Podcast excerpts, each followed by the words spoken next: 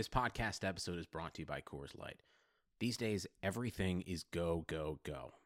It's nonstop hustle all the time. Work, friends, family expect you to be on 24 7. Well, sometimes you just need to reach for a Coors Light because it's made to chill. Coors Light is cold lagered, cold filtered, and cold packaged. It's as crisp and refreshing as the Colorado Rockies. It is literally made to chill. Coors Light is the one I choose when I need to unwind. So when you want to hit reset, reach for the beer that's made to chill. Get Coors Light in the new look delivered straight to your door with Drizly or Instacart. Celebrate responsibly. Coors Brewing Company, Golden, Colorado. This should be played at high volume, preferably in a residential area. Ladies and gentlemen, it is now time. Oh no. Oh yeah! I finished these fights. Give me a hell yeah! Top Rope Nation. Learn to love it. It's the best thing going today.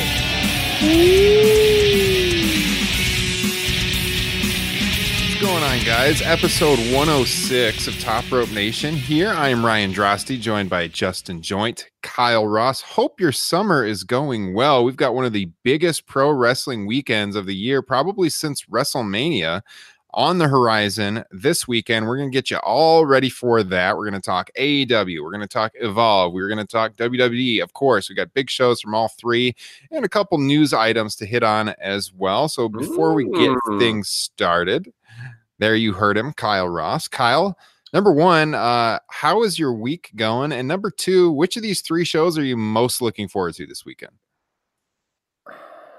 Not number two's tough. Um.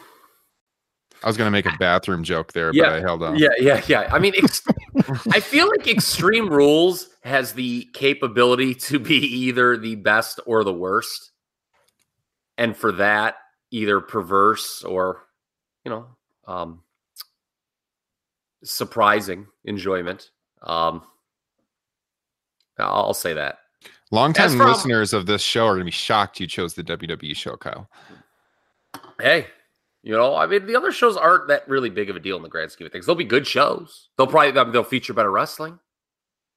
But you know, this is a podcast. You know, I want I want to do more than this match was good. Yes. As for as by the way, as for the number one question you had, I need all the Patreon money this month.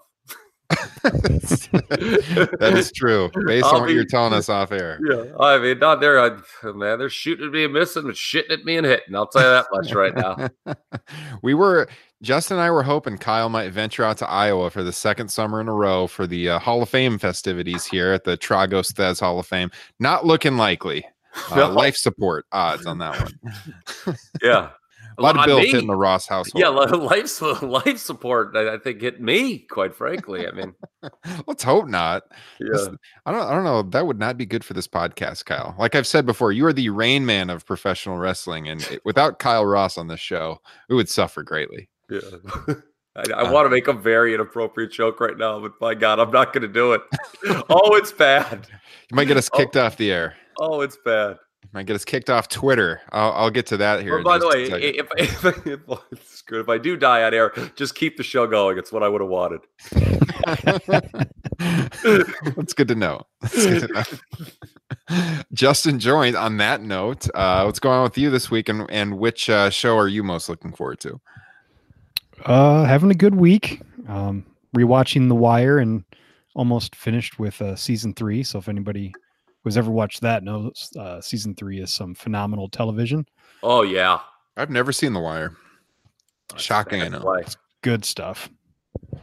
Um, I would say, you know, I'm not really looking forward to one show in particular. I'm looking forward to certain aspects or matches uh, of each show.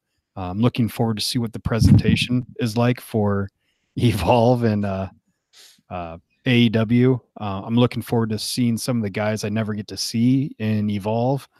Um, and then there's just a handful of matches, like I said, from from each show that I'm looking forward to. I agree. I'm. Uh, I think overall, I am most looking forward to Extreme Rules. uh, Oh. like Kyle is for some of the same reasons you said, Kyle. But Overall, I mean this this AEW show is going to be good for sure. I feel like the hype for it isn't quite where even Fighter Fest was, though. I I think I like the card for Fighter Fest a little bit better too. I think I think it's going to be a solid show, especially the the Bucks and, and Cody and Dustin match. But uh, Extreme Rules has some good sleeper matches to be very very good. So uh, we'll get into that later in the show.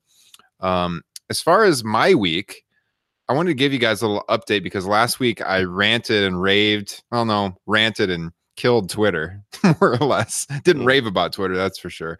But I ranted on Twitter because our account had lost features. Never, I still to this day have not uh, had an answer from Twitter on what happened. I've every single day been messaging Twitter support. So finally, what I did, this is going to be kind of confusing. I'm going to try to lay it all out there because I don't want to lose any of our followers. I want you guys to all know what happened here.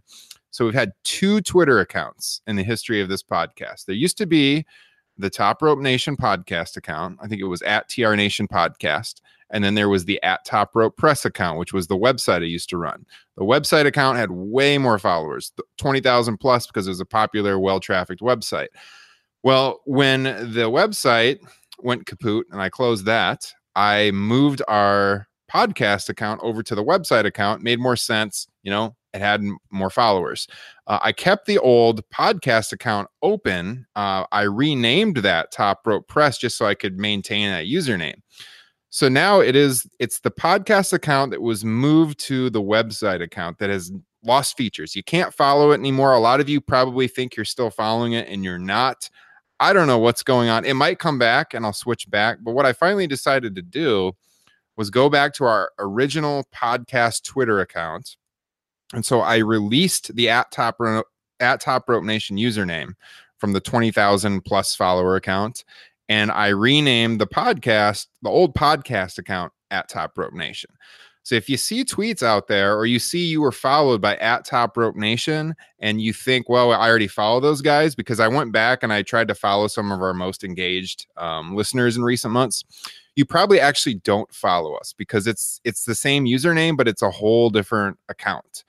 So Mm. please follow us back. If you get a follow alert from us, check because you're probably not following our original podcast account, has less followers, but it's still at Top Rope Nation. So if you follow us on Twitter, just double check, do us a favor, look up at Top Rope Nation, see if you're following us. If not, follow us because you're going to want to stay tuned to what we got planned for the rest of the summer. So that's basically, I've been stressing about Twitter now for about the last three weeks. and this is what I decided to do. So the old account, uh, that was at Top Rope Nation. That one is now at Top Rope Press, still having the problems.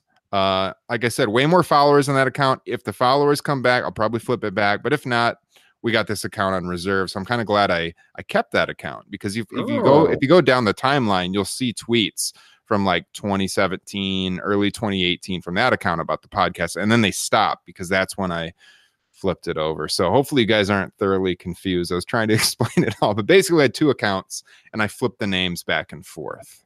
So you will need to refollow us. I thought, How's that sound, guys? Are you are you the- I confused? thought, I thought the WWE tag team title picture was confusing to explain sometimes, and now I got to deal with that. I thought like our you know our followers are going to be really confused because they're going to see like oh at Top Rope Nation followed us and then they don't think anything of it. I already follow those guys. You probably don't, so make sure to refollow us. I just wanted to lay that out there for you guys. So you think wrestling fans are dumb, is what you're saying? No, I don't at all. But I mean, it's it's the same username. You know, it's the same name. It's the same profile picture. Like I made it all the same, so it'd be easy to mistake it. So hopefully, get everyone back on there. Um, so kind of along those same lines, guys, uh, we are streaming on Patreon right now, as we do each and every week. I wanted to throw an announcement out there because uh, in June we did a special where if you join the five dollar tier, you got a free t-shirt. I just placed the orders for those. You'll be getting those in the next week and a half or two weeks. Uh, we're also going to do a special in August. This is not t-shirts though. This is really cool. So if you haven't seen the announcement yet on our Twitter page or on Patreon, uh, we got a hold of a very limited WWE Mattel Elite figure. I don't know if you guys have seen this. It is the Macho Man Randy Savage Slim Jim themed elite figure. And these Wow. are only being sold at San Diego Comic Con this year, although they put a limited amount for sale one day online and they sold out in minutes. So you're probably not going to be able to get a hold of this one. It's a super cool figure. It's got Savage in the outfit from the Slim Jim commercials. He's even holding boxes of Slim Jims and it comes in a Slim Jim box.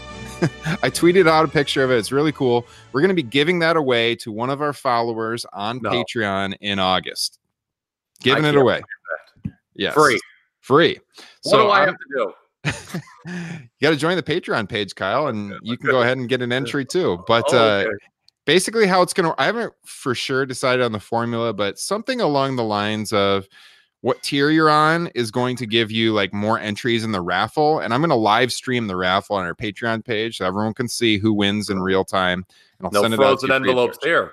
Yeah, that's right. So you can get a hold of that. Uh, this is a good incentive to stay a member on Patreon or join Patreon if you want that figure, because I think you know we we have a decent amount of Patreon followers, but you're still going to have a good chance to win. It's not like we have hundreds. So if you want that figure, tell your friends. If any of them are action figure collectors or anything, it's a good time to check out our Patreon page in August and get a hold of a super rare figure, probably the hardest one to get this year. So check that out. It's patreon.com slash top rope nation. Were you guys Wow. ever big uh, action figure collectors growing up? WWF, WCW, any of those? Justin? Uh, yeah, I had, I'm guessing around 40 combined for the WCW and WWE or WWF, I suppose, back then. And I had the uh, the big blue ring too. Oh yeah, classic Hasbro ring. And if I had any multiples, like I had multiples of uh, Macho and Hogan, I would uh, crayon red on their head to make it look like they're bleeding, so I could swap them out in the middle of a match. nice. So what happened to all those? I know you know, longtime uh, listeners and watchers of the show might remember you had some of those Hasbro's in the background in some of our old shows. Yeah, I still got those two. Um, those were ones my aunt found and gave to me. But uh, for some reason, when I hit, uh, I don't want to say maybe 15 or 16, I, I gave them all to my younger cousin. Talk about your all-time biggest I regrets. know, I know. Kyle, you're showing off a figure on the webcam here on Patreon right Yeah, now. What, what do you got there? How about Ted Arcidi? Okay, I mean, how do you not? I, I- if you if there's a toy store going out of business and they're going to offer you Ted Arcidi for like four bucks, you you jump at that opportunity. nice. Got Did- uh, Magnificent Muraco too. Another that was another recent uh, get. These were all used. Corporal Kirchner's in the house. I bought all the worst guys, by the way. These are all LJNs, by the way. yeah. Classics. And then Ricky Steamboat was cheap because the gi was missing or the headband was missing. That's awesome. I, that's hilarious. I was down in uh, Des Moines yesterday, actually, and I went to uh, Jay's CD, which was just this this very shop was just on the uh, Zack Ryder Figure It Out YouTube Oh. series, And, and the guy that helped me is the guy that helped them on on the series. But I picked up a couple LJNs myself. uh, Got well, uh, Macho Man and Roddy Piper Series One. yeah, I had those. I remember back in the day. I don't know where those are. Maybe in my parents' attic, but if not, they have some splaining to do. Maybe uh, Justin's cousin got a hold of him somehow. Yeah. Let's hope not. All right. Well, I, I thought it was a cool giveaway. This this figure is super high in demand in the figure community this year. So uh, a good motivation to join and spread the word about the Top Rope Nation Patreon page. By the way, Ted Arcidi cannot stand up. They made him so top heavy. He just like falls. He just like falls all the time. Those figures, those LJNs are like indestructible though. They are, yeah. Like thick mean, rubber material. They're bigger than the ha- quite a bit bigger than the Hasbro's. I think the Hasbro's are like three and a half inches. Good, Give good. Ted. Arcidi. What a performer he was. yes. uh, guys, as always, if you are listening on Apple Podcasts, subscribe, five stars, leave a review. We'll read it on the air. Stitcher, Spotify, TuneIn, Google Play, wherever podcasts are found. And if you have an Amazon Alexa, Alexa, play the Top Rope Nation podcast, and she will. Try it out sometime. Mhm. All right, guys. So uh wanted to start off talking about AEW Fight for the Fallen. And as we get started, though, we kind of got an opening question. I think we'll tie this in right away because there was a lot of conversation when WWE announced that they were stre- streaming the Evolve 10th anniversary show on the WWE network at the same time as Fight for the Fallen. There was a lot of criticism in the wrestling community online about this for WWE choosing to do that. The AEW show is a charity show for gun violence. Uh, Justin, what are your thoughts? Do you have any problem with WWE streaming Evolve simultaneously up against AEW on Saturday night? No, not really. I mean, they're shows that are opposite each other all the time, and uh, this is something that AEW is just probably going to have to get used to. And supposedly, you know, I, I think Triple H said that they had this planned, you know, long before Fight for the Fallen uh, was announced. So I don't know what's true. Um, personally, I, I think having them both on the same night is going to hurt Evolve more than it'll hurt AEW. It's a good point. Good point. Uh, Kyle, what do you think? I have no problem with it. Um, you know, to Justin's point about what Triple H said, um, it is their, you know, anniversary show. So, you know, like it's not like you can just make, oh, yeah, well, by God, our anniversary is now going to be against AEW. I mean, you know, so it's it's somewhat grounded, you know, in, Mhm. in that Triple H is common. you could make a case is grounded in reality. Um, and as far as having a problem with it, no, I I I think the fans win too. We're probably going to get two quality shows. You think? I mean, everyone's probably going to have their working boots on. Mm-hmm. Yeah. So, I- and, it's not like you can only watch one or the other. Streaming, folks. I mean, who among us isn't going to watch both? Yeah. This isn't the days of uh, TNT versus USA here. No. So, yeah, all good points. I think the biggest criticism and, and was by the way, didn't everyone love that? Doesn't everyone romance about that? Oh, yeah. time and want we want to go back to the the Attitude Era, the Monday Night Wars. Mhm. And by the way, New Japan, there's they'll be on TV on AXS that same time. Yeah. So it's a huge. This is one of the reasons it's such a big weekend, which is cool as a wrestling fan. Makes you amped up to get to the shows this weekend. I think the biggest criticism was that WWE has never streamed an Evolve show, despite working with them for years. So although the show was scheduled, Mhm. they're they're you know the plans to stream it. That's what they're being criticized for. But Yeah. like you guys, I don't really have too big of a problem with it either because I don't think this is going to hurt AEW whatsoever. I think everyone that was going to watch the AEW show is still going to watch it and they'll still check out Evolve. you Yeah. know? So uh the, The AEW show is free. You got to pay for the Evolve show. So Yeah. Yeah, exactly. I think the number of people that like, you know, are going to put a like. First of all, I don't think it matters if AEW's put put on second by a consumer, but I, I just think that number is going to be pretty small. Yeah. So what is I I, I kind of got into this a little bit ago with talking about Fight for the Fallen versus Fighter Fest. Uh what do you guys what's your anticipation level for this show versus the last AEW show, which was only a couple weeks ago? Pretty pretty close together. Like how would you compare going in? Were you more excited for Fighter Fest or for this one, Justin? Uh, honestly, I was not really all that excited for either one. I'd say maybe a little bit more for uh, Fighter Fest, just because you know Jon Moxley's debut. But uh, both of them just feel like exhibition shows to me. Um, so I mean, like Double or, or Nothing was not like that. That felt special because it was the first actual AEW show.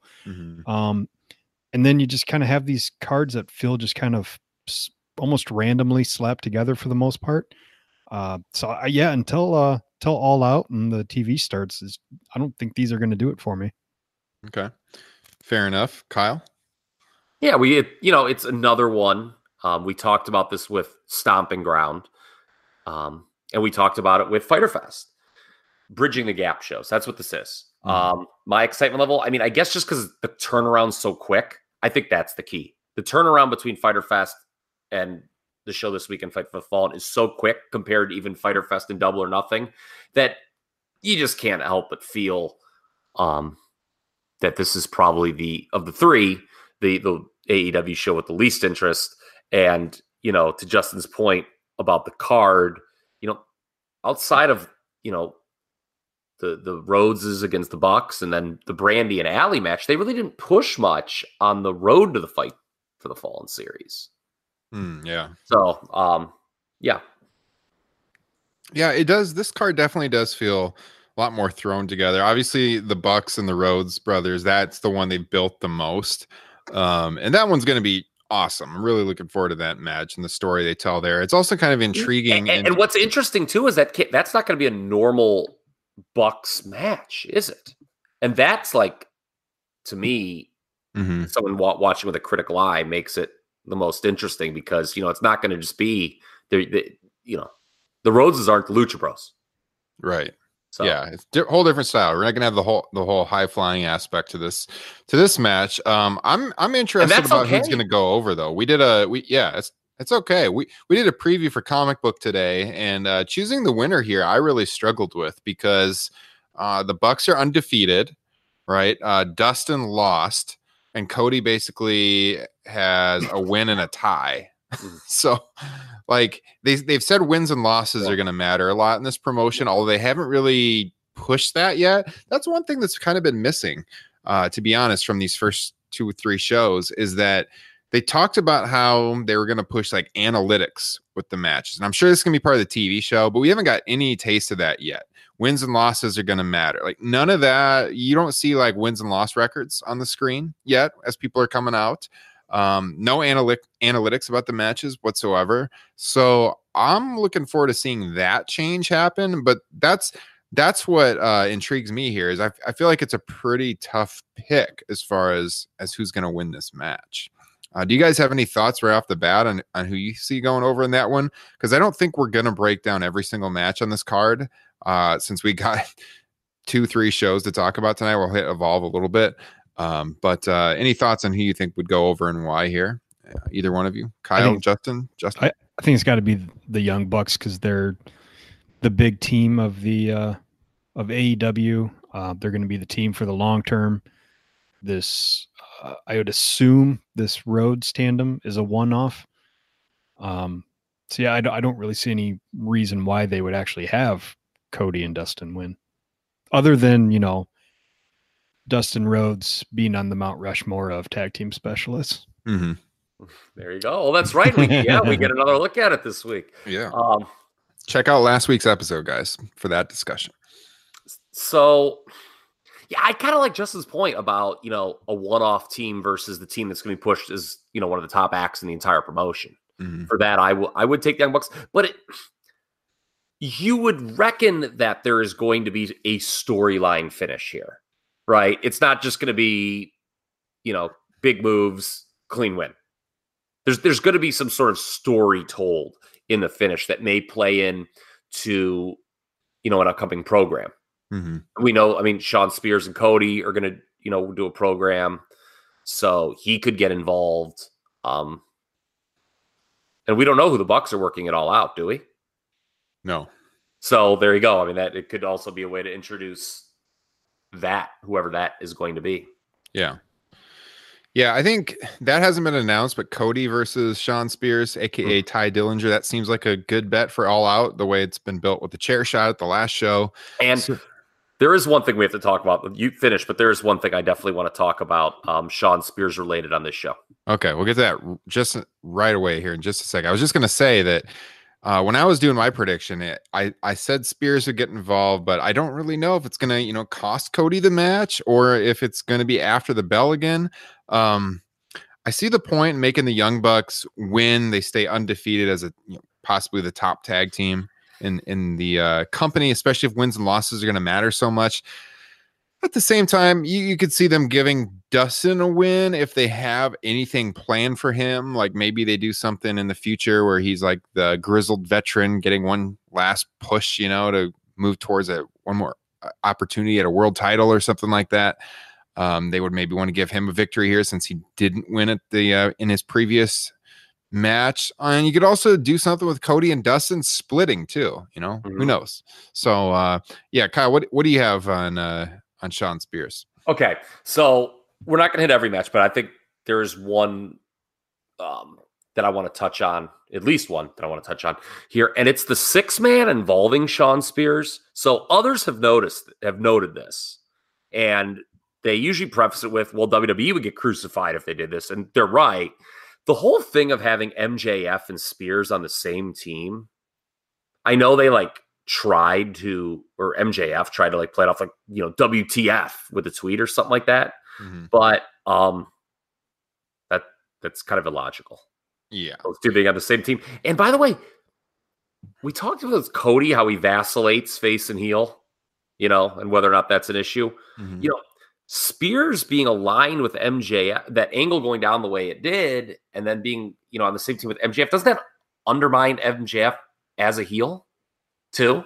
Because like it's funny that like, you know, MJF who's like always coming out to get the cheap heel heat.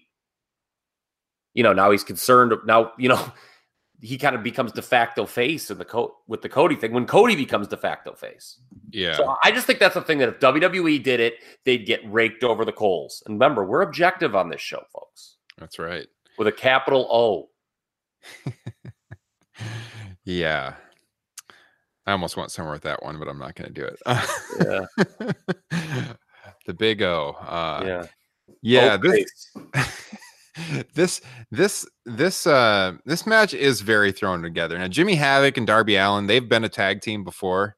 Mhm. Um, but yeah, the rest of it, it's it's six man tag. You got a lot of big names in there. It's it's Havoc and Allin teaming with Joey Janela against MJF, Sammy Guevara, and Shawn Spears. So I mean, yeah, it's kind of illogical. And what for a week! What a weekend for Joey Janela, huh? I mean, my God, if Bill Watts saw footage of uh, that f- alleged fight between Janela and uh, the artist formerly known as Enzo, Bill Watts would have fired those two right away. Oh man, we this is funny. So in the comic book preview, they uh, one of the questions we had was book three more matches for for All Out that haven't been announced. Like if you were booking, and I said, um, yeah, you do uh, MJF with Joey Janela. Because MJF could cut some great promos making fun of him for that whole confrontation. Yeah. like, Okay, can you yeah. imagine? Yeah, Yeah. So I'm I'm sure he'll probably mention it at the show Mhm. here though. So that's a that one's going to be on the pre-show, evidently. Uh, the Sonny Kiss Peter Avalon match is going to be on the pre-show. Those two are announced for the pre-show. And then we have uh, let's see, five matches on the main show. So we got SoCal Uncensored against the Lucha Bros. Should be a very good match. We've got Mhm. Adam Page and Kip Sabian. should be an obvious win for Adam Page. Yep. Uh, we got him wrestling Jericho for the world, the first ever AEW world title at uh, All Out next month. So you got to set the table for him and get it, get him the victory here. Now, Chris Jericho is going to be at the show. He's teasing he's going to do something major. We don't know what. He's probably going to cut a promo, probably make fun of WWE a little bit. I'm sure if you if you've read his Twitter timeline recently, but uh, who knows what he's going to do? We've got Omega and CIMA and then uh, a women's match, Brandi Rhodes and Allie. So, uh, of all those matches, guys, anything else you want to throw out there? Any? Omega's theoretically another pretty obvious winner because he's going on to his own big match in Chicago with Moxley. So Yeah. So, I mean, it is a good card. It's a solid card. It's just, it is, it does kind of have that feel. It's kind of thrown together. So, I think that's why the uh, the excitement's not as there as Eh. the last couple shows. and I do have to say something, you know, like husband, like wife, Brandi also is her character seems to be doing that vacillating face and heel thing too, Mhm. because you know, she's you know, kind of just by being you hate saying the Stephanie role, but for lack of a better term, you know, on screen, um, you know, she's come across as heelish, but then they did that, like, and I thought it was really well done. That um uh, on Road to Fight for the Fall, and they talked about her background in figure skating, and she came across as a huge baby face, like, yeah. massive, and it was a really well done story. I, I would really recommend people watching that. Um, but it's interesting. I mean, they acknowledged it. Um, I think the following week, and um, so at least they touched on it there. But it's it's weird how like you know both her and Cody kind of vacillate. Yeah. Um, actually, there's one other card, one other match on the card I completely forgot because it was on the next page of my notes here. Uh, and that's a triple threat tag team match. So we got the Dark Order versus Angelico and Jack Av- Evans versus Jungle Boy and Luchasaurus. How do I forget the great Luchasaurus? Now, I love this character, guys. I don't, know about you guys. I was listening earlier today to uh, one of my favorite podcasts to listen to. Speaking of action figures, it's called Fully Posable. I plugged them a few weeks ago, and they were talking about um, when the AEW action figures come out because they're sure to come out at some point. You know, who would you have in your series one? And one of them said, You got to have Luchasaurus in there because can you imagine a Luchasaurus action figure? That would attract so many kids' eyes. That would be a great choice. I just love the whole look of the Luchasaurus. But uh, yeah, triple threat tag match. That's on the main card, by the way, too. So six, yeah, six matches on the main card. What do you guys think of Luchasaurus, Justin? You like the character? I'm a fan. I like uh, the tandem with Jungle Boy too. Yeah, Jungle Boy is a big time star on the West Coast on the indie scene, and uh, I think once they start television, he'll probably catch on too across the country. So Slap better than Jungle Jim Steele. I'll tell you that much.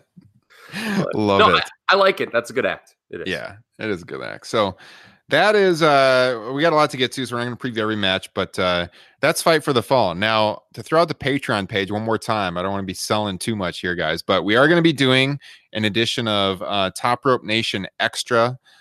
We'll have to talk about the schedule. Sunday, we'll talk about this off air, but Sunday or Monday, we'll put out a show. Um, it's this is Patreon exclusive. We do it for all the pay-per-views, and we'll talk Fight for the Fallen and Extreme Rules, kind of like a recap review show. So we'll be doing that early next week. So join the Patreon page if you want to hear that exclusive show. Um, all right. So we got Evolve 131, the 10th anniversary show, guys. I put the card in our uh, Google Docs here with our with our notes and uh, any matches in particular you guys wanted to talk about here.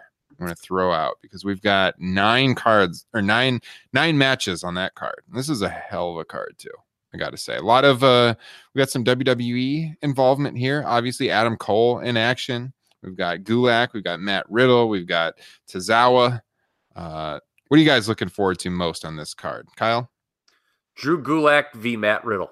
Oh yeah, That should be outstanding. They'll be they'll be given um, obviously a much more higher profile platform than they would um, in WWE. And, and if memory serves me correct, they had a pretty good match already in NXT.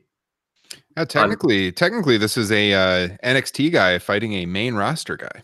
Yeah, and it's funny. Um, you know, you if you're picking winners here, I don't think many would pick Tozawa to beat Adam Cole. Mhm. And I think, you know, there's also the men, you know, in addition, just to belabor the obvious point, I think there's the notion you, you don't want a 205 live guy beating your NXT champion. True. And I, yeah, and, but with Gulak and Riddle, it'll be interesting to see if that, you know, Riddle not being a champion, you know, you're right, because it is a little interesting dynamic there. hmm Uh, Justin, you plan on watching the show? the and- Gulak being the champion, probably, you know, if they care, I mean, I guess it doesn't matter, but if they care at all about that, he probably shouldn't lose. Yeah, I feel like this is one they could go to a non-finish. Yeah. Because just because, like you said, you don't want to probably beat Gulak as a title holder, but Riddle, the rising star, do you want to beat him? Yeah. I don't know. No, yeah. So we shall see. Uh, Justin, your thoughts heading into this one? Uh, I'm more excited about seeing the guys that uh, I haven't seen much of. Basically, the Evolve guys. Uh, I, I think Gulak and Riddle will be good, but I just I don't have a lot of interest in those two. You know, the kind of the WWE matches. Yeah. Um, Kyle, as as the resident uh, expert here who throws out the deep dives every week, and we'll have something here coming up for you guys at the end of the broadcast. Is there any particular uh, evolve guy here that maybe the masses haven't seen much of that you would say people should keep an eye out for? Okay, so I was actually going to bring somebody up, and it's not that he's the best person you'll see on the show, but Austin Theory is someone who's like, when people watch him, they're always like, "Oh, this is a guy that is obviously in the pipeline to WWE." Mhm. So that's the you know, maybe it says something about the way WWE recruits or your or what, but um, and you could debate that. But no, Austin Theory is a guy who's been linked to the WWE uh, for a long time, so I, I think he's someone people should pay attention to for that very reason. He was also featured on the Wrestlers series on uh, Mhm. what channel is that on? Vice. Uh, Vice Vice. Land. Yeah, Vice. So uh, yeah, he's a guy to watch. Uh, super talented. He's the Evolve champion. So he's taking on JD Drake. He's the WWN challenge uh, champion, and so this match is for both titles. Hmm. So uh, we shall see. But I mean, yeah, you look up and down this card. Another really, really good card. Uh, you're going to be up late if you're going to watch both of these shows on Saturday, one after the other. You're going to be up really late, but a lot of great wrestling action, I would say. I think I'm probably gonna do the second one Sunday morning. Same. I don't think I can stay up late enough. Not with kids, man. Yeah. I'm out a lot earlier than I used to be. Yeah. Um, all right. So before we get to extreme rules, I got to throw out the plug to our friends at Wrestle Rumble. Wrestle Rumble is doing a uh, contest where you predict. I'm going to pull up the uh, winning amounts you can win here while I'm talking about it. But Wrestle Rumble, we promote them each and every time they do a WWE pay per view contest. You can win real cash basically by going on there. You get an entry for $10 and uh, you compete against everyone else. You choose the winners, you choose stipulations, you choose if weapons are going to be used, the timings of the matches, and things like that. And you can win real cash. Uh, a couple of us have actually won cash doing this as well. You can see if you can beat all three of us. We'll all have entries in Wrestle Rumbles contest. Um, basically, for this one, for Extreme Rules, uh, first place gets $500. Second place, a 100 bucks. Third place, a 100 bucks. Fourth and fifth place, 50 bucks. Um, if you get sixth through 10th place, you will get a free entry for the NXT TakeOver Toronto, SummerSlam, and AEW All Out pickums that they're going to do. So all three of those would be able to win cash too. So uh yeah, it's a ton of fun. We, myself, Justin, Kyle, we love doing this. We're always texting about it and our picks and everything. Uh makes watching the shows a lot more fun, I think. They're cool people. They've been a great uh, relationship for us as a show to develop. So check them out at uh, wrestlerumble.com. And we will be giving away a free entry as we do every time they do a contest. So make sure you follow us. Speaking of Twitter, at Top Rope Nation, make sure you are following us. And uh, we'll be giving away an entry this weekend for Wrestle Rumble as well, as we always do. So that brings us to the last pay per view of the weekend WWE Extreme Rules. We've got 10 matches on the card. I don't think they haven't announced what's on the pre show, have they? No, they have not designated it yet. Okay. I So, can check on that, but I'm pretty sure they have not. yeah, looking up and down this card, then, guys, uh, before we break them down, what are you most looking forward to heading in, Justin? Um, well, you know, as, as always, it comes down to how much time are they going to get. Um, I think Ricochet and Styles obviously is a big one that could uh, uh, really tear the house down. Um, but my number one, and it all depends on time, is Aleister Black versus Cesaro, which is also kind of rips at my heart because like I, I I was starting to think like, hey, I think they're finally starting to push uh Cesaro a little bit, but uh kind of looks like they were just fattening them up to feed to Aleister Black. Mm-hmm. I love this answer though, and to quote another person, highly respected media personality, love Justin Joint with all my heart and soul. Because funny, those are the two matches for me too. It's funny Justin mentioned that, and then you too, because I'm going to be. I have an opinion about Aleister Black and Cesaro. That booking may not be a popular one, but it's the right one. Well, you know, I saw two possible opponents for Aleister Black there. Now, Cesaro, I think WrestleVotes broke this a couple weeks ago. I think it was them that Cesaro was going to be the guy that knocked on the door. Could have also seen it being Randy Orton. Should Uh, have been Randy Orton. Yeah, I think I was going to say that. I think Randy Orton would have been a better choice. But uh, yeah, the the AJ Ricochet match, we're going to get to that too. I'm really looking forward to that. I mean, that has that has a chance to be the best match of the whole weekend. So we'll see. But uh, this is the WWE show. We usually go through these match by match. You guys want to just pick out a few, or you want to break it all down? We'll do it all down. All right. This is what the people live for. Extreme Mhm. rules. All right. Let's start with uh I think this was one of the most recently announced matches. Uh and that is the Raw tag team title match. Mhm. So you got the revival defending against the Usos, which it seems like this is, you know, the feud we've been talking about for a while because when you look at the Raw tag team division, I mean, this is this is the feud that makes the most sense. It's the mo- two most uh, believable top tier tag teams to battle for your titles. But herein lies the problem again. What's that? They took an interesting path to get to there because Yeah. I think this is the first time they've worked a pay per view. Yeah, I And think, the I think you're right. The, the booking to get here definitely wasn't very what I would call linear. No. So, I mean, herein lies the problem again. We should only have one tag team champion. I mean, if after this, I where is there really to go? You know, each brand, it's it's too much to have two tag titles. But I I mean, it should be a good it should be a good match. Great match. Um, If I think Should the titles change hands? I would not change the titles here. I'd keep them on the revival. What do you guys think? As I crack a beer open as we get started with extreme rules here. I don't. I would really like to see some uh, consistency with the tag titles. Like I, I don't know if I could name the last six teams to hold these titles. Um, so I just like let's build the revival for a while, even if they're they haven't signed new contracts or whatever. Uh, I just don't know what putting it back on the Usos does. Right. Like, I mean, unless you have a huge storyline in mind for SummerSlam and you need to change the titles to get there, I don't see why you would change any titles on this show. And it's hard to believe that they have any huge plans for the tag team titles exactly. for either brand. Exactly. Um, you guys have kind of talked me into the revival here. By the way, are they still affiliated with Shane McMahon or not? Or are we going to give up on that? Who knows, man? Okay. um, also, we, we have to give a salute uh, on Raw, a Raw which I texted you guys. I thought had the worst promos, maybe of any televised wrestling program I've ever seen. I Yeah. thought I thought all the mic work on Raw, uh, for lack of a better term, was just dog shit. Yeah. Okay. Um, but to, what I wanted to bring up from Raw is did you get that six man? We got the new WWE trope in that in the Elias revival versus Miz Usos six man. The new WWE trope of, well, if we don't want a guy to look like a loser, we'll just have him walk out in the middle of a tag match and never return. with Elias, you know, they did that. Remember, Justin, you brought who did they do that with?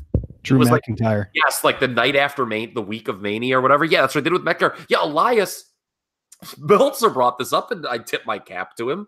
You know, Elias with his team up one fall to nothing just left. I mean, I've seen it all now.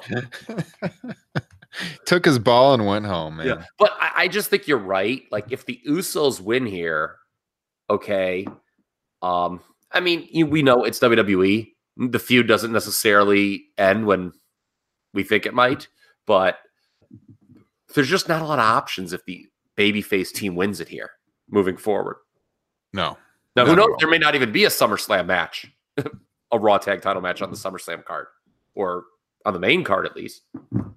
Probably not the main card. I, I gotta I gotta assume they'll do something, but Yeah, yeah. but th- this should be a really good match, and I, to be honest with you, I wouldn't care who won. I mean, that might be an issue in itself, but you know, I I'm not going to be mad either way. yeah. So it sounds like at first glance we're all taking the revival here. I'll put that down as my official pick. All right. So uh, if anyone's keeping score at home, like our guy Brian out there in Cleveland, all of us have the revival. He had a great idea. Did you guys see that? That we should keep track of our win loss on our predictions and see who comes out on top. I agree. We should. I don't know if I want to go through the archives and like retroactively do that, but it might be fun moving forward. Mhm. Um, all right. Here's a good question for this one. So this is the last man standing match. It's Braun Strowman, Bobby Lashley. Uh, based on how television has gone the last couple weeks, are you guys more excited to see this one than before they worked the angle with the stage exploding, or do you still not care? What do you say, Justin? Don't care. All right, Kyle. I want to say I care more, but I don't know if I do. You know, it, it it just seems like where they're going. Well, I agree with it completely. So yeah, I'm not. I can't complain too much. It's just so formulaic. It's just we. What's one of those key phrases we use on this program a lot? Max potential. And I feel like this is a match that would have been way bigger at this time last year. Mm-hmm. And, and still, I mean, maybe some wouldn't have found it, you know, tickle their fancy, but I think it just would have been a much bigger deal. They just have never had a real clue what they're doing with Lashley. And his lack of personality doesn't help his cause. No, it doesn't. And he's I- clearly going to lose here. Yeah. I would say I'm modestly more interested. I would say that Strowman is more interesting now than he has been in a few months. You know, like he's he had been trending downward for a while. I'd say they've kind of increased my interest in him a little bit, but overall, this is not like one I'm, you know, looking forward to that much. But uh here we are. It's Extreme Rules. So as we talked about last year, guys, you got the four stipulations. So it's the last man standing match. Uh, yeah, I'm taking Braun Strowman. Kyle, you're taking Braun Strowman, as you said, Justin. Um, God, I mean, if Lashley doesn't win, what what does that mean for Rey Mysterio? Th- that's true. Okay. Well, great take.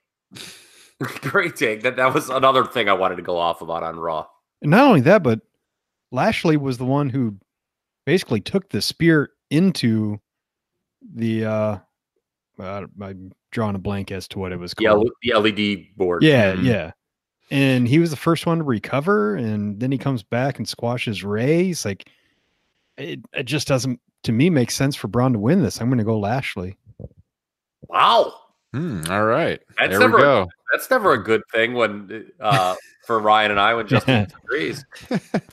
yeah, I mean they they sold it as even like um, Lashley did that promo on SmackDown on how you know Strowman shouldn't have attacked him. Strowman attacked him, and he was one. Ha ha! They got hurt the worst. So I mean, they kind of built it up for Strowman to get some revenge, I guess. But um, I, I don't I, I don't think Lashley's long for the promotion. From what I understand, there's been talks of him going back to Bellator. hmm, So I mean, I I, I think that this may be and and you you hear this other talk about you know that Paul Heyman he knows you know he knows the right way to use Braun right. You've been hearing a lot about that in the last couple weeks. Um, I the, as for the Lashley squash array, I wanted to mention that for sure. Not just you know because Lashley was like showing no ill effects of the big angle from the week prior, but why would you use Rey Mysterio in that spot? Here's a guy coming back from injury. Theoretically, people are excited. You've hyped his appearance. Oh, hey guys, I'm back. I'm ready to go for the U.S. title. Now let me get my ass kicked by Bobby Lashley. Yeah. Speaking of nonsensical booking, Like there you go. there are like I I don't disagree with Bobby Lashley winning a squash match to build him up for this match with Braun. I don't. I, I actually quite like that idea. But there's so many guys you can use for that a- spot. Not against an all-time legend. Why are Yeah. you using Rey Mysterio? Rey Mysterio, who has now been squashed bad twice uh, in the last couple months because you know he, lo- he got squashed by Joe at Mania, and we're supposed to take him seriously. Yeah, it makes no sense from from Rey's perspective because here's a guy who didn't lose the U.S. title, so he should be out for revenge to get the title or revenge on Joe.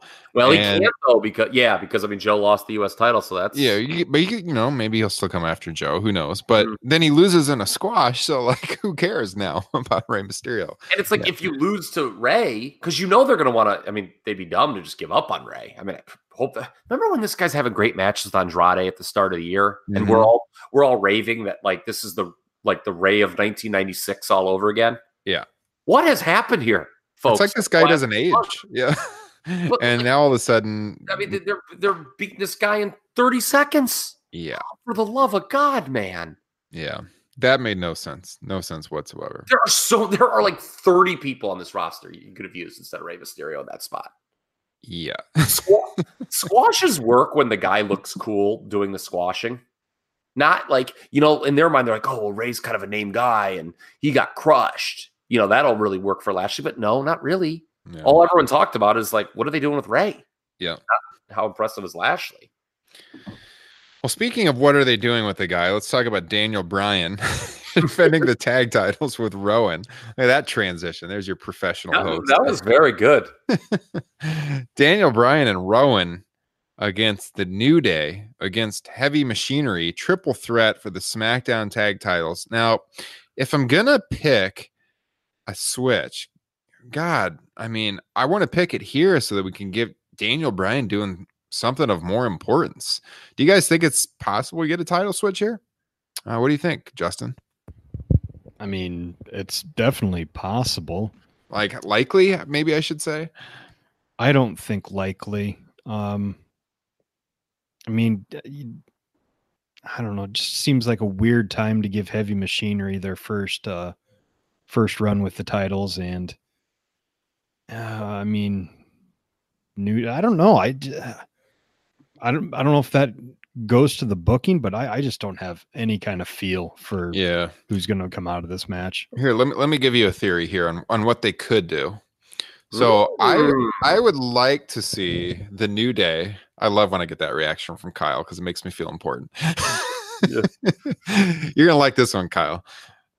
What if you get the new day winning the tag title so that you can at least for a few weeks have Kofi with the WWE title, his partners with the tag titles, all that gold around the new day? Because I have a feeling Kofi might be losing the title soon. I don't think he's going to lose it at this show, Mhm. but there's this talk of who's Kofi going to wrestle at SummerSlam. So if Bryan and Rowan lose the titles to the New Day, they're pissed. They go after the New Day and their promos.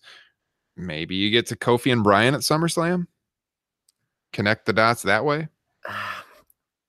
I wouldn't mind. I mean, obviously they did a great job in the Mania program, but I, I don't see them happening. They kind of blew that off on TV. Yeah. I mean, I guess you're right. I mean, they could restart. I mean, look, there's been a lot worse ideas play out on WWE television over the last six, three or four months. Yeah, I mean that's the thing. They didn't really after Mania, they didn't really follow it up too much. And here's Bryan who's been languishing in a tag team. I mean, At a time when the company is so weak on the heel side. yeah, yeah. I'd love to see him just get thrust back into a much better position on the card. And I feel like with the New Day connection, with Kofi holding the title, that's a way you could do it. Um, but uh I don't know. I just really want to see him lose the tag titles here. So I agree that I don't see it going to heavy machinery. So I think I actually am going to pick the New Day in this match. I I like your idea, so I'm I'm going to go with that. New Day. There we go. Nice. To Justin's apathy here, this has been like circular booking from the WWE 101. Um, you know, it's just been like teams, these three teams kind of trading wins in such, you know, um, you go back to last month, the New Day actually lost to the now defunct team of Kevin Owens and Sami Zayn, but they're in the title picture because they beat the champions on TV once. Um, Heavy Machinery, of course, um, lost to Bryan and Rowan at Stomping Ground, but they're in here because they beat Owens and Ziggler. Um, and you know, Daniel Bryan um, beat Big E in a singles match. So it, it, it's just kind of been these teams trading wins. Um, it's not particularly enthralling with the one heel and two baby face scenario. I'm going to go with the heels, even though I do think a title. If there a title's going to change on this show, this is probably in the top two Mm-hmm. for me, uh, most likely title Yeah. changes. Agree. All right. So you're going with uh, Bryan and Rowan Yeah. retaining. All Not- right. yeah, again though, I'm with you. If Daniel Bryan were to lose these titles and go do something more meaningful near the top of the card, I certainly would not be upset by that. Yeah. All right. Uh, we haven't talked about the cruiserweight title match. So we've got Gulak one night after the Evolve show defending against Tony Nese. Cruiserweight title match. Uh, let's see. I think. mm, I think I'm probably going to go with Gulak here. But uh, if they do draw in, you know, the Evolve comparison, they could bring in the fact that hey, he competed last night in a tough match, and maybe that's an out for him to lose the title. Uh, what do you think on this one, Justin? Drew Gulak. Yeah. Yeah, Gu- Gulak has shown he's got a personality Mhm. Where Tony Nese, God bless his soul, has not. So you know, in WWE world or really any world, um, that counts for something. So and plus, Drew Gulak just won the title last Yeah, month. Too they're not, early. They're not going to change the title that quick. Yeah, too early. Okay, so uh, And Drew we got- Gulak is really awesome. Let's be honest here. he is. I would agree. Uh, Aleister Black Cesaro talked about this one a little bit ago. We, I think we kind of agreed it maybe should have been Randy Orton in this position. Kyle, would you like to expand upon that thought? Okay, so what's the goal of this match? What do we think the goal of this match is? It should be to get over Aleister Black, which therein lies the problem. Okay, so how do you get a guy over? We talked about this with Nakamura. Remember those matches he had with Dolph Ziggler? And we're Mhm. scratching our heads like, what are they doing? This is going to, like, it could be a good match. It should be a good match. It's almost always a good match when Cesaro's involved. But, like, Aleister Black, unless it, this match is like total blowaway, which, okay, maybe it could be. It, having a competitive match with a guy who's also going to look good in the process is not the best way to get over a new character. I, I think Cesaro, as great as he is, as much as I want to see him wrestle on a major show, is uh, just a wrong choice for this spot because he's a guy who also people feel sympathy for. Like, oh, he should be higher on the card. Mhm. Um, and by the way, who's the baby face and who's the heel in this match? Is what's Black supposed to be? I've I've kind of actually had trouble putting my finger on that. He was a baby face when he was, you know, his whole NXT run, and him and Ricochet were a baby face team. But isn't it sort of like a heel presentation? Yeah, I'd, I'd say Black should be the face, but yeah, it's it's kind of hard to tell. I guess if you're, if you're going from continuity based on what he did with Ricochet, you would think he's the face. Yeah. So here's the thing with Randy Orton. You, you talk about this, okay? And they actually did this finish on the house shows to their credit. I wonder if the Orton injury, maybe Orton, what look, maybe we shouldn't be too critical without knowing all the facts. Is there a chance if Randy Orton, who's kind of battling some neck issues, maybe he was planned for this spot? Because they kind of dragged this who's knocking thing out for a long time. Or they've slotted him against Kofi for SummerSlam. Okay, or that too, and they don't want him to lose. Yeah, that's true. Ugh, is that the rumor?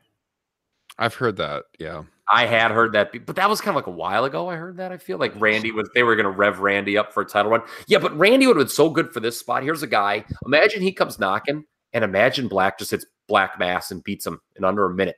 They did that finish on the house show, so it's not out of the realm of possibility. Mm. That would be you talk about getting Aleister Black over. Hey, he just you know beat a a you know 13 gazillion time or whatever WWE champion Yeah. under a minute. That that would work. hmm And Orton, um, you know, he's got so much cachet. It wouldn't be like the Mysterio deal where it would hurt him. Yeah. He can. Orton's at the point where he can come back from anything, pretty much. Yes, he's completely bulletproof. Yeah,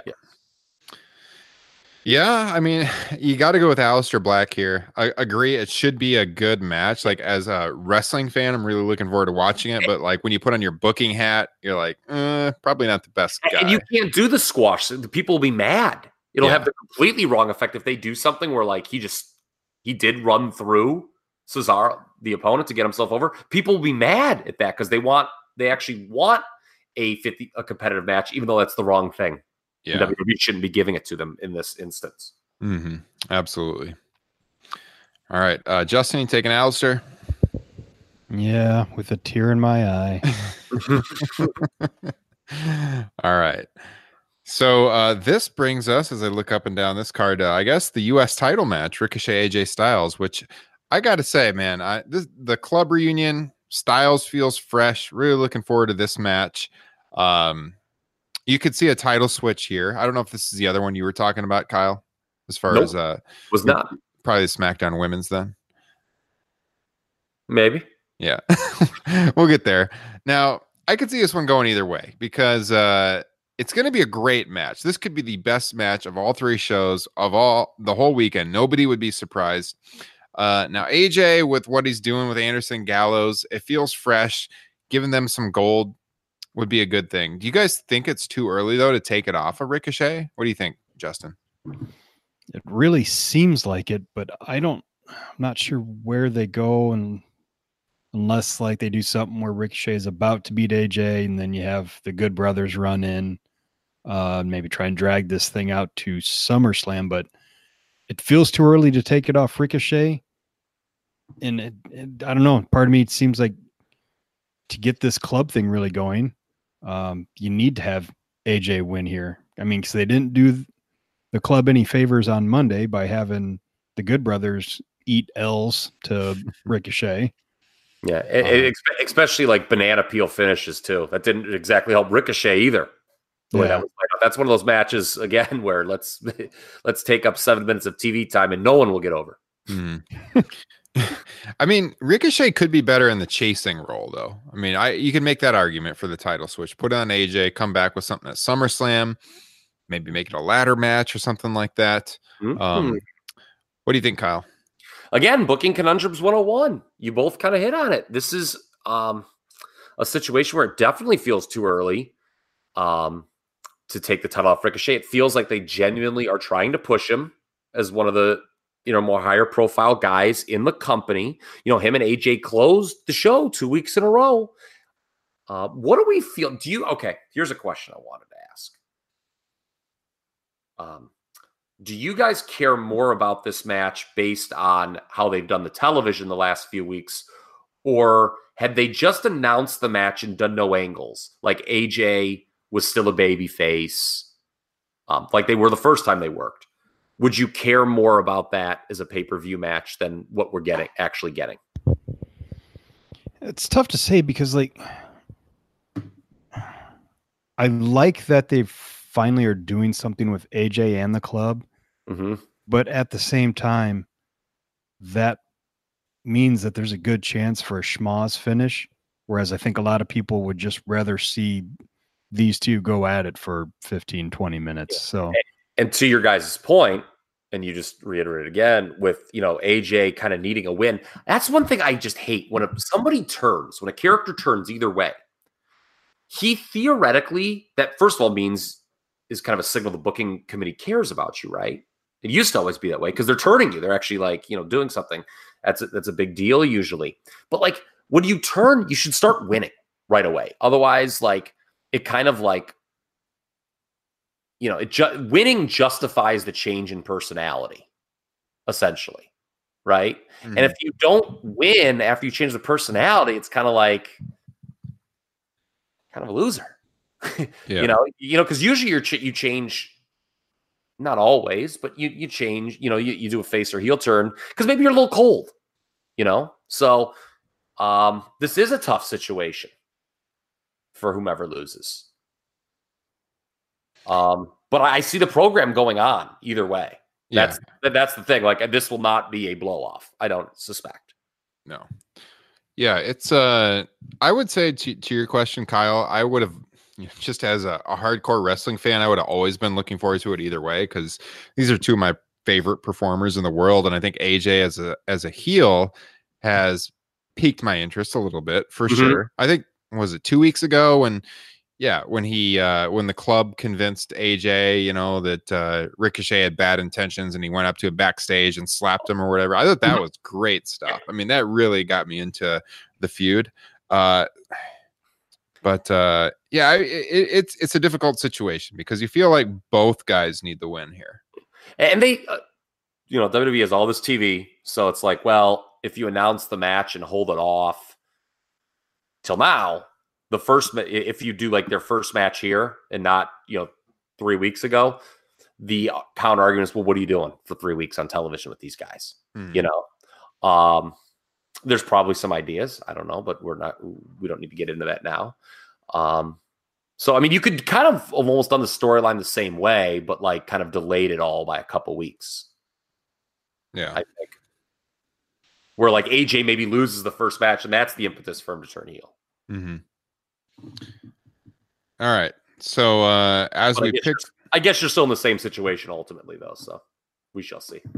so who are you picking, Kyle? Ricochet, All right. Rick O'Shea, Rick O'Shea, famous Irish wrestler. Yes. Justin. Styles. Mhm. Title switch. I think I'm going with Mr. Joint here. I'm going with AJ to uh, legitimize the choice that AJ Styles has made. Yes. Plus, with what happened with the club on on Monday, I think he I think he gets the win. Makes the grip seem more like more of a force here. Give him some gold. Okay. So this will bring us to the SmackDown Women's Title match. So we had uh, Nikki Cross signing the contract on SmackDown with Bayley, saying she and Alexa Bliss are going to be the first co SmackDown Women's Champion. So to me, this one feels like Bayley is like the odd woman left out here because it, you know, we're obviously going for something between Nikki and Alexa. Seems like a prime feud for SummerSlam. Probably gonna do something with that. And so, like I said a second ago, this is probably where Kyle was going with the likely title change here. It Is that was correct? Yes. Uh, I'm I am picking the title switch here. With Okay. uh, Bayley Bayley retaining last month, I think they do the switch here.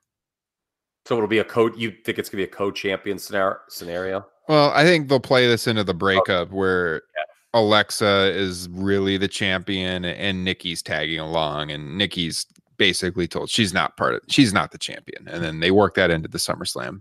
Do they have Nikki pin Bayley, but like Alexa's still the champion?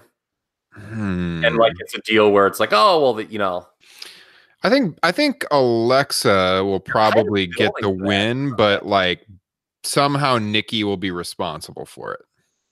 okay, yeah, Yeah. I- I'm with you on that. Because because with Nikki's she's had the, the big wins in recent weeks. So Mhm.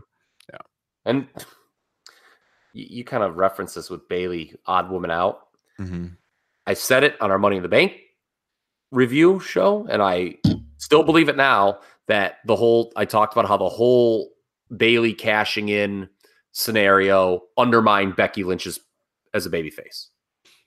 Okay, still feel that way. This feud is doing Bayley no favors as a babyface because like the the least people, interesting person out there yeah, and, well, and every time. the people want to get behind this Nikki Cross. So like when you're putting Bayley opposite her, like the people aren't sure what to do. I think Meltzer mentioned this in his um, TV recap, the angle where uh, she gave Nikki the Bayley to Belly for the and um and the Macho Man elbow. Mhm. You know, the crowd didn't really react because they were like, "Okay, are we are we supposed to cheer this or do we like Nikki?" And this is kind of a dick move, like. So I, I- I thought I think Bayley has just been done no favors by this booking whatsoever. This has been a really kind of crummy feud for her. Yeah, and the the crowd will be behind uh Nikki in the Alexa feud, and then where's that leave Bayley? you know, Yeah. on the card. So Mhm. yeah, you, you really feel like Bayley's best days as a face are behind her, and we've been harping on this for over a year. We want to see her freshened up a little bit. She's got to do the heel run here I- eventually. You would I think. agree. You would think so. It's like the opposite of Kevin Owens, who like desperately needed a baby face run. By the way, I've said that for a long time, and now he's getting it. Hell, he looks good in that whole. Oh wrestling. man, yes. The uh, Kevin Owens segment was awesome on SmackDown. Mhm. Yep. Uh, your thoughts on this one, Justin? Don't really have any. Going with Bayley. All right. My God, Are you going with the title switch then, Kyle? yeah, All right. I think it'll either be co-champions or like Alexa is the, the, the- they'll have some storyline where, where Alexa's actually the champion, but like Mhm. Was cl- clearly the reason she won it.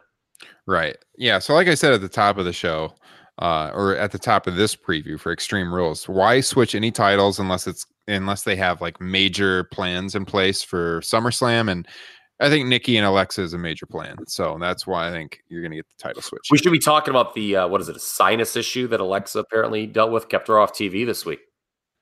Oh, yeah. You think that'll be an issue this weekend? I think. I mean, I think she'll probably be I'm, okay. I'm not, haven't haven't heard anything, but I'm not Dr. Francois Petit. I don't really know. yeah, I she should hopefully she'll be ready to go. But uh yeah, this this seems like a good opportunity for a switch. All Seems right. like a good opportunity for Sasha Banks to pop back up. Well, That it's was funny you said that. referenced Too. Yes, I've It's funny you said that. I was going to bring that up because um, one of our questions in our preview article, to plug it again at comicbook.com, where I write, is that uh, where does Becky Lynch go after Lacey Evans is no longer a challenger for her? Not to get Oh. ahead of ourselves, but like you, when you look up and down that Raw women's roster, where the hell does she go for SummerSlam? And when I was looking at it, it was like the most interesting thing they could do is talk Sasha back to wrestle her at SummerSlam. Don't you think? Maybe that gets her. Maybe that gets her back in the fold. You're getting a, a premiere match at SummerSlam against Becky Lynch. Because if you look at the Raw Women's, I don't know who challenges Becky after Lacey Evans is done. They can't possibly do. Becky Lacey again at SummerSlam. So No, and they no, they can't. Storyline, well, again, I mean, we saw Shane McMahon wrestle the Undertaker once in the make key match of WrestleMania, where if he lost, he would be off WWE forever. He lost, and then was on three days later, and hasn't left since. Mhm. So you know, anything is possible. But they have hype that this is like Lacey's last shot and Corbin's last shot. Yeah. Oh, but then again, what if Lacey ends up as the champion? and Baron, the Universal Champion. that facial Way to reaction work. says it all. That way, that's way it works. it's funny. I, I thought that um, when Justin initially referenced Sasha it was due to these rumors because Nikki was cutting that promo on I think it was Raw where she's like, "Oh, you don't value a friend. Mhm. You know, you don't know what true friendship is and stuff like that." So some people took that as some sort of Sasha reference, but I mean, they could do Bayley Sasha too at SummerSlam, but I I just have no idea where they're gonna go with Becky Lynch next. just that is a great point. That and I'll, I'll if are we talking about that match next or no? Uh, we can do it next. Yeah, we can do it because, uh, you know, I think we all three agreed on this with Lacey Evans. Um, say what you will about her work, you know, whether you like the character, whatever. I think it like throwing her right into the fire, and so to speak, in her first feud was a mistake for this very reason that Ryan brings up. What do you do with her then when she doesn't win the title? You had you introduce her first feud, she doesn't, you know, she go goes for the women's title and doesn't win it. You know, you're just kind of going downhill after that. Mm-hmm. So I, I don't think that was fair to her at all. Yeah. Yeah, because they're gonna have to build her back up now, and yeah, it's a diff- di- very difficult position. But no, I, I think I think Seth and Becky are re- are retaining their titles in this match. So I I really have no idea where they go with Becky Lynch. Do you have any any suggestions, Justin? Go ahead, Kyle first.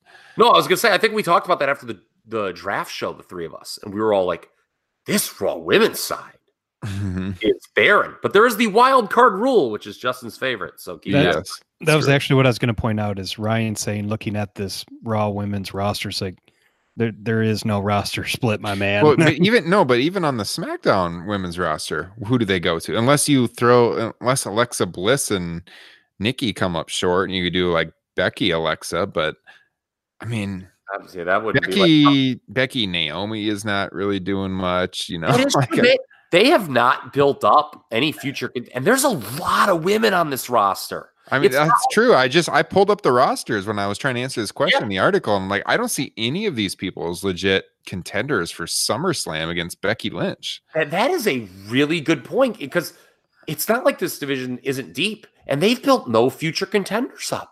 No. well, there's just not enough TV in a week to build up any superstar. How could they possibly do it? Yeah.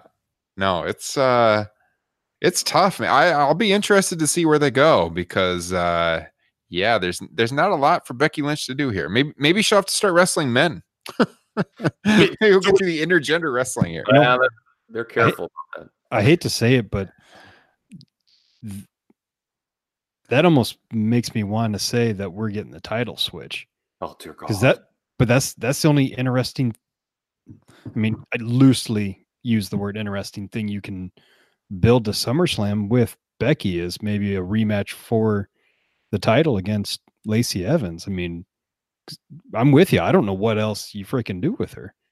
So And then then you have Brock cash in and take the title from Baron Corbin, I guess. yeah. I I don't think you you know, I don't nobody wants a freaking Baron Corbin title one right now. But then you also give him the ammunition of saying, you know, he's a former WWE champion, which will, you know, boil the blood of a lot of uh wrestling fans that I know. So is that is that the only way you get a Brock Lesnar cash in cheered is if he cashes in on Baron Corbin? You- well, yeah, obviously, if you beat any of the current champions, it'd be a total heel move. Yeah, Yeah. I mean, the only the only way I can see around this is you somehow bring Sasha back. Sasha wrestles Becky. And you after if if Bayley is to lose the SmackDown women's title, you know, um you bring her you like you, you set her off TV for a while, cool her off a little bit. I think I like where you're going. Yep. And then you do the Sasha Becky thing. And maybe Sasha gets the title at some point. Maybe not at SummerSlam. Maybe they come back. She gets it in the future. And maybe then then somehow Bayley comes back and they play into this tag team situation uh, on their split up or how you know Sasha abandoned Bayley and then they work the Sasha Bayley program. And That's that's the only way I can see it. I mean, I would say you could just do it in the first match, like at Summers, because you. I mean, it'll be interesting, like how Sasha would be received. That that is like the great unknown. How will Sasha be received in a program in a title program with Becky Lynch? I mean, Becky is you know pretty bulletproof as a babyface, I think. Um, you know, and there was kind of I, what I thought was some real unfair angst towards Sasha at some point. I mean, would she be a heel? in that Uh. Yeah, I think Sasha would initially be cheered when she comes back, obviously because she's been gone. But yeah, she she's a great heel, and I think she could turn it really quickly in a promo, and you know just kind of complain about Becky and how she's always been more talented, and you know, she was wrestling for the titles when Becky couldn't even get on the show, and now look, she's the Mm. she's the premier wrestler on Raw now. Where does this leave me? And she just kind of whines and she does the heel turn. But I can agree with that, but the only problem with that is then it undermines your Bayley idea. if she's the heel and they keep Yeah. well, I mean, but they've been reluctant to they've been reluctant to turn Bayley heel, so who knows? But So are you saying blow off, Ryan? Or are we both say are who's saying blow off to this that Seth and Becky win? I'm And- saying Seth and Becky win. I think they do. I, I'll be honest with you. I don't know where again. I don't know where it would leave you with Seth either at SummerSlam. You can make an argument that this should be like kind of one sided. hmm where like you know i know some people have been like you know that storyline felt real forced where they like collided in the match on raw and by the way psychology again just making me pull my hair out of raw they had that mixed tag under elimination rules but men can't wrestle women so like what like you know it's okay like if it had turned into becky versus andrade were they just gonna like you know do a dance I mean, you know, I, I didn't, I didn't understand. It made no sense. They just sort of like, like take Beck. They just sort of took Becky out of the match Mhm. at that point. It was that was that was dumb. I mean, it made Andrade eat a needless pin for the record. Silly. Um, but I would just have like kind of Seth and Becky just like do like a one-upsmanship type deal, where they just you know one of them comes in does a move to the person of, the, of their same gender, then you know they just kind of flip flopping like who can kick the other one's ass more. I think the crowd would be happy with that. I know the crowd wouldn't be happy with a heel win. I mean, Lacey's gone down for her to win the title again goes against all logic. She's gone down twice pretty easily, Mhm. clean. I mean, I guess they could do something where Seth costs Becky the title, Yeah. you know, something by him, and that's how they do it. But I, I just the people just don't want that. They just don't want Baron Corbin in the main events anymore. Baron Corbin's not a bad wrestler. He's just not a main event wrestler. So that's the thing because we always harp on WWE having no like long term booking, but this is a ra- one month long term. But this is a rare scenario where you know, like what they did at Stomping Grounds. Clearly, they had this match in mind, so they have to do this match. But like in a vacuum, if they could have pulled the plug, they would have had to pull the plug after Stomping Grounds because that crowd was so negative on Baron Seth. It's like Baron should not be in the situation again. But since they built it up the way they did and they booked that match the way they did, they have to do this match. But I, I mean, yeah, you can't really make the case for a title change here because this one shouldn't even be happening. So yeah, blow off. I think blow off for sure. What's your pick, Just or yeah, Justin? Uh, I mean, pray to all that's freaking holy. It's Seth and Becky. we we shall see. Um, and, and I feel like again, like teasing tension between the team, way too quick for that when you're like people aren't even really emotionally invested into Seth and Becky as an you know as an on-screen couple, I don't think. So, you know, to kind of just drive through that and already go to the tension, I just I don't know. Oh, hey, one other thing I want to complain about real bad. Uh, Baron Corbin no selling Becky's forearms uh, at the beginning of Raw. I was just thinking, is that like the that's like the slogan for like most wrestling fans as they log into Twitter? Oh, hey, one more thing I want to complain about. yeah, yeah, that's not good. Not good at all. All right. Well, I'll pray too that we do have Seth and Becky retaining, and then we can next week talk about where are we going for SummerSlam, and then we'll hopefully get some clues on uh, Raw. So let's see. We'll go with Kofi and Samoa Joe next, the WWE title match. And uh, you know, we've talked about this one for well over a year too. I think Samoa Joe is a guy who could be a great WWE champion if given the opportunity, but I don't think this is the time to do it. I mean, Kofi's had such a good run. He's so popular. You can't take the title off of him a month before the second biggest show of the year, you know. So I think Kofi retaining is is the obvious pick here. What do you guys think, Kyle? I believe this is the third July in a row that Samoa Joe is in a WWE title match Going back to Great Balls of Fire in 2017. against Brock Lesnar. Yep. Remember what a great job Samoa Joe did in building that particular match. And then Brock showed up, of course, with his usual amount of interest and made sure it stunk on game day.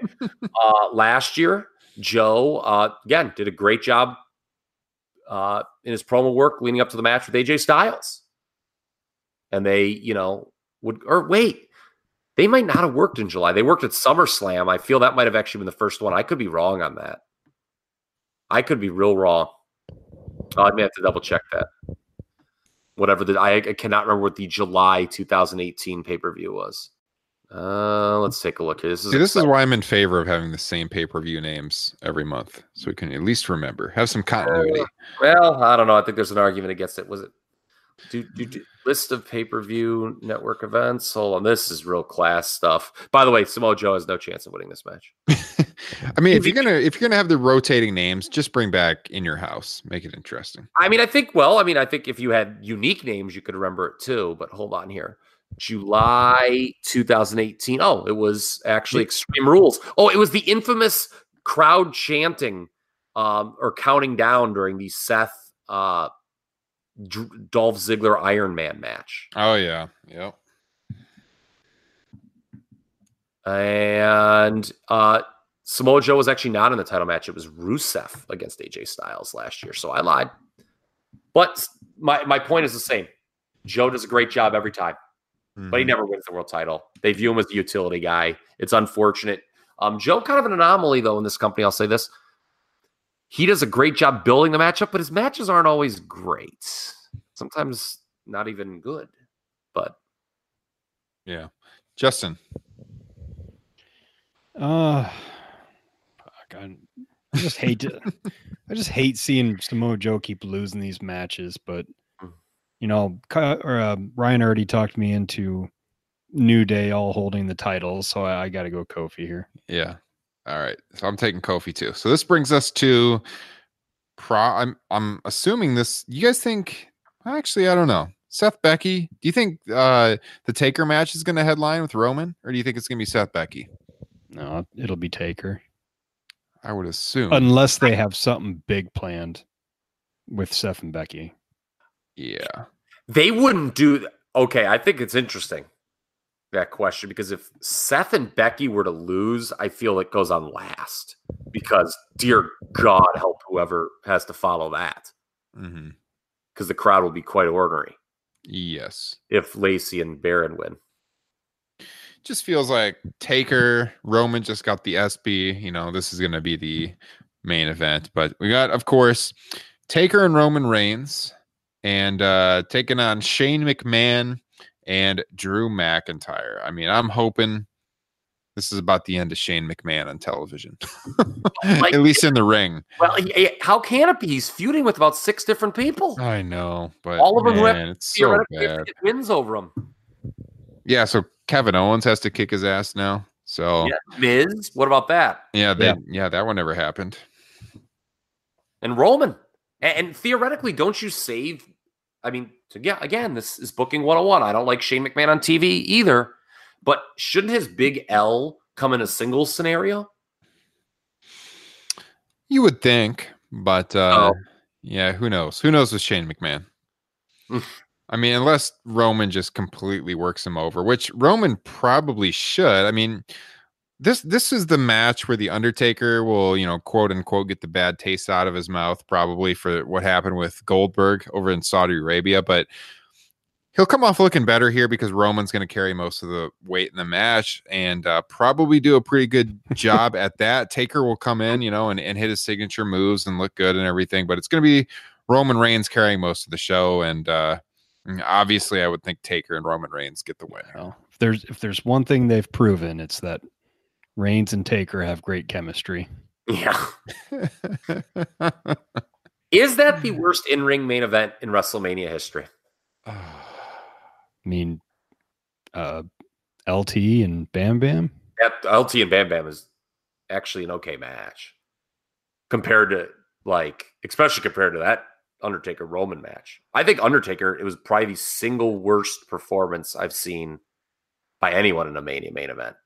I mean, we're, it was, you know, I know everyone talks about the Andre the Giant, you know, they had to, was half crippled at Mania 3. I didn't think he was as bad as Taker was at Mania 33. That's the one I was going to bring up. As far as you know, between the ropes, obviously that was a huge match for the characters and everything. But uh, yeah, it's kind of like think through the cards in my head. It's kind of hard to come up with one that's worse. Yeah, Sid didn't turn in a real strong performance either time it was the main event, but especially the Undertaker match. Yeah. Hmm. Triple H is a baby face every time. yeah, yeah. I mean, it might be. There's a, there's probably a strong case to be made. But uh, are are we all on the same page on who's winning here? I guess, but it's weird again. Who's taking the fall? And what are they doing with Undertaker for SummerSlam? You have to figure that they're going to set something up for him for SummerSlam. Is it Drew? You know, We've yeah, heard that- rumors about that Undertaker wants to work with Drew McIntyre. I know he wanted to work with him the first time Drew was in the company. This was So- supposed to be a match at WrestleMania 27. So maybe this is, you know, Drew gets the pin on Taker. God, that would be great. What if he just like tombstoned him and beat him clean? and then and then this comes after Seth and Becky lose too. the crowd just completely riots. no, actually, actually, what happened is Drew does the tombstone on the ta- on Taker, and then Shane comes in and gets the pin. Oh my god. Can you imagine twitter.com after that? uh I mean, there is an argument to be made. I mean, if they're going to do a Taker singles match with Drew McIntyre, I mean, you you don't have you don't set that up by Taker pinning Drew. yeah. Although, I mean, I think I would go with Roman pinning Shane probably and, and leaving something open ended for the Drew Taker match. But uh did you guys do- see there? I mean, they're selling t-shirts for the Roman Reigns uh tag team with the Undertaker. My God, A very, Did you guys see that? yeah, very bad. It's it's yeah, it's it is The- not a the it's not a great- graveyard dogs. the Graveyard Dogs is now their tag team name. So they have an official tag team name as well. So what, team do you, what name do you like more, the Graveyard Dogs or the Kabuki Warriors? I mean, let's just go with Pet Cemetery. uh, I I'm going with Roman and Taker. I I can't take Shane McMahon and Drew here. God, they put Shane McMahon so hard though. I mean, it's not like this will be it for him. He's feuding with literally everyone on the top. The, I know, but like supposedly they're acknowledging that there's a problem with the product with the creative changes. So Okay, what do we think about that? I always think that's hilarious when they send these guys out there. And you know, sometimes you know, Punk obviously had a lot of creative latitude in some of his mm-hmm. promos, but they send these guys out here to like rip the product. Isn't a- and it gets this huge reaction, right? Like Owens got a huge babyface reaction for his promo, Mhm. especially when he said, "We're all sick of Shane McMahon being on TV." It's basically you, you know that like those things are approved and they have a lot of input probably into the words KO says. So they're like kind of acknowledging that their product, like at least the writers are kind of like, yeah, this product isn't um maybe in what I would like to do yeah, right now. It's kind of an acknowledgement that like if you're if you're having your baby face get over by saying Shane McMahon's on TV too much, you're kind of acknowledging, you know, a problem, Mhm. which is a problem that you know it and keep doing it. yeah. So who are you guys taking in this match?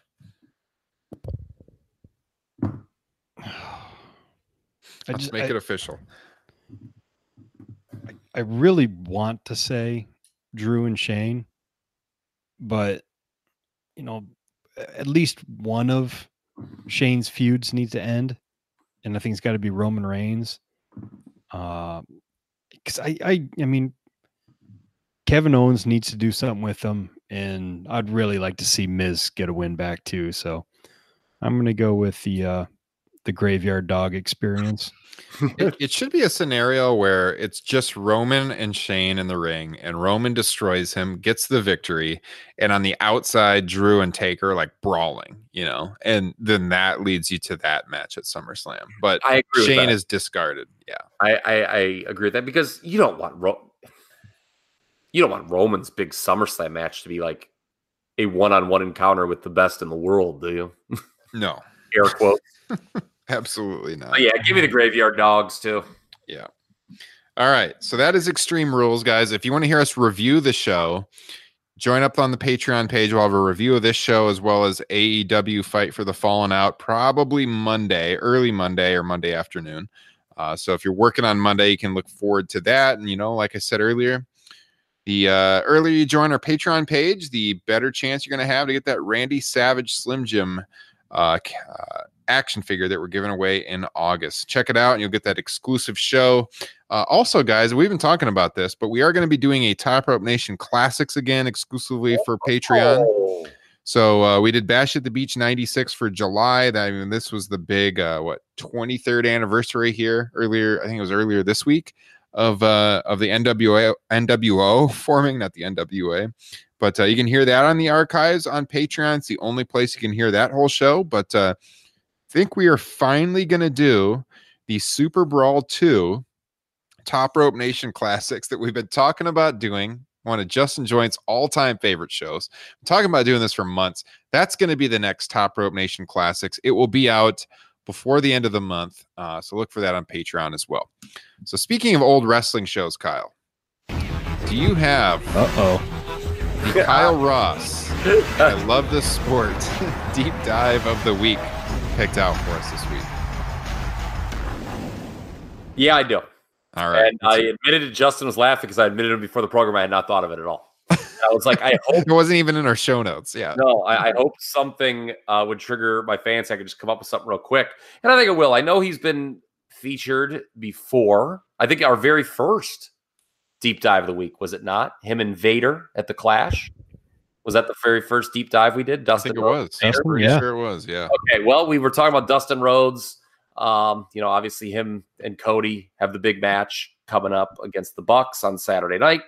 Uh, last week we talked about the Mount Rushmore of tag teams and how perhaps Dustin Rhodes might be the fourth face on that particular. Uh, By the way, I, I want to have that conversation again. I really feel like we undersold Billy Gunn. There needs to be a conversation. Yeah. I'm an ass man. I'm a nice man. Yeah. I told, oh my god! I love I want to add that to our intro right there. Kyle just screaming, "I'm an ass man." that that might I might have to make a new show intro with that in there. I break him. I'm, a, I'm an ass man. Motherfucker. But all right, Dustin Rhodes, as we know, is a very great tag team. Oh, Okay, better than Billy Gunn, quite frankly. Better than Bart Gunn. Um, better than Johnny Gunn. Um, but um, we're gonna go with uh, him and Barry Windham winning. Oops, spoiler alert! The tag team titles over the Miracle Violence Connection. Let's do Dustin in a tag team for the weekend, huh? Against uh, Gordy and Williams. Uh, this was on WCW Saturday night. Uh, one of the, and by the way, that is on the network. These, and I think it's 10 392. Let me double check though. It was October 3rd, 1992. all right. October third, ninety two on the WWE Network, WCW Saturday Night. Yep. Give me Barry and Dustin over the Miracle Violence Connection. If I remember correctly, I think I'm looking at this whole show. I think the Brian Pillman, Brad Armstrong opener is pretty decent too. This sounds like a whole show I want to watch now. Well, I'll tell you what, if I told you it was in the middle, I you may want to have that fast forward feature still enabled Van, Van Hammer over your boy Mike Freeman ain't. playing. uh, yeah, I'd probably skip over that one. How about the Barbarian going over Rick Bravo? Mm, probably skip that one. Ron Simmons defending the World Heavyweight title over Kenny Kendall. Probably skip that one as well. Okay. But uh, the beginning and the ending, for sure. I'm probably gonna watch both of those matches here in the near future. So check it out, guys. Uh, you can uh, email us your thoughts at topropenation at gmail.com. You can tweet us at Top Rope Nation. And again, like I said at the top of the show, make sure you're following us because it's a whole new account with the same username. So you may not be following us. I'm going to look for the Twitter alerts. See you guys following us on Twitter. Any uh, parting words, guys, before we take this one home? I like my salsa mild with the consistency of a milkshake. Get that chunky shit out of here. All right. Kyle. I'm an ass man. I'm an ass man. Guys, you know, you know who are not ass men, but are great men. That's our supporters on Patreon. Well, I mean, they might be ass men. I don't know, but uh, we love it. We respect it. I got to throw out the thanks as always. Uh, Compliment that, man. got to throw out the thanks as always to uh, the producers of the show. That would be our friends Derek, Kyle, Tim, Forrest, Sean, Gabe, Carlo, Nairi, and Liam, of course. So, uh, with that being said, guys, this has been episode 106. It's been an enjoyable, enjoyable evening with Kyle and Justin, as it is each and every week. And uh, if you want to hear our recap shows, head on over to patreon.com slash top rope nation. We'll be talking about extreme rules on the late hours of Sunday or early on Monday, as well as Evolve and uh, AEW Fight for the Fallen. So, with that said, I am Ryan Drosty here for Kyle Ross and Justin Joint. We'll catch you guys next week and enjoy a massive weekend for pro wrestling. Take care. Peace.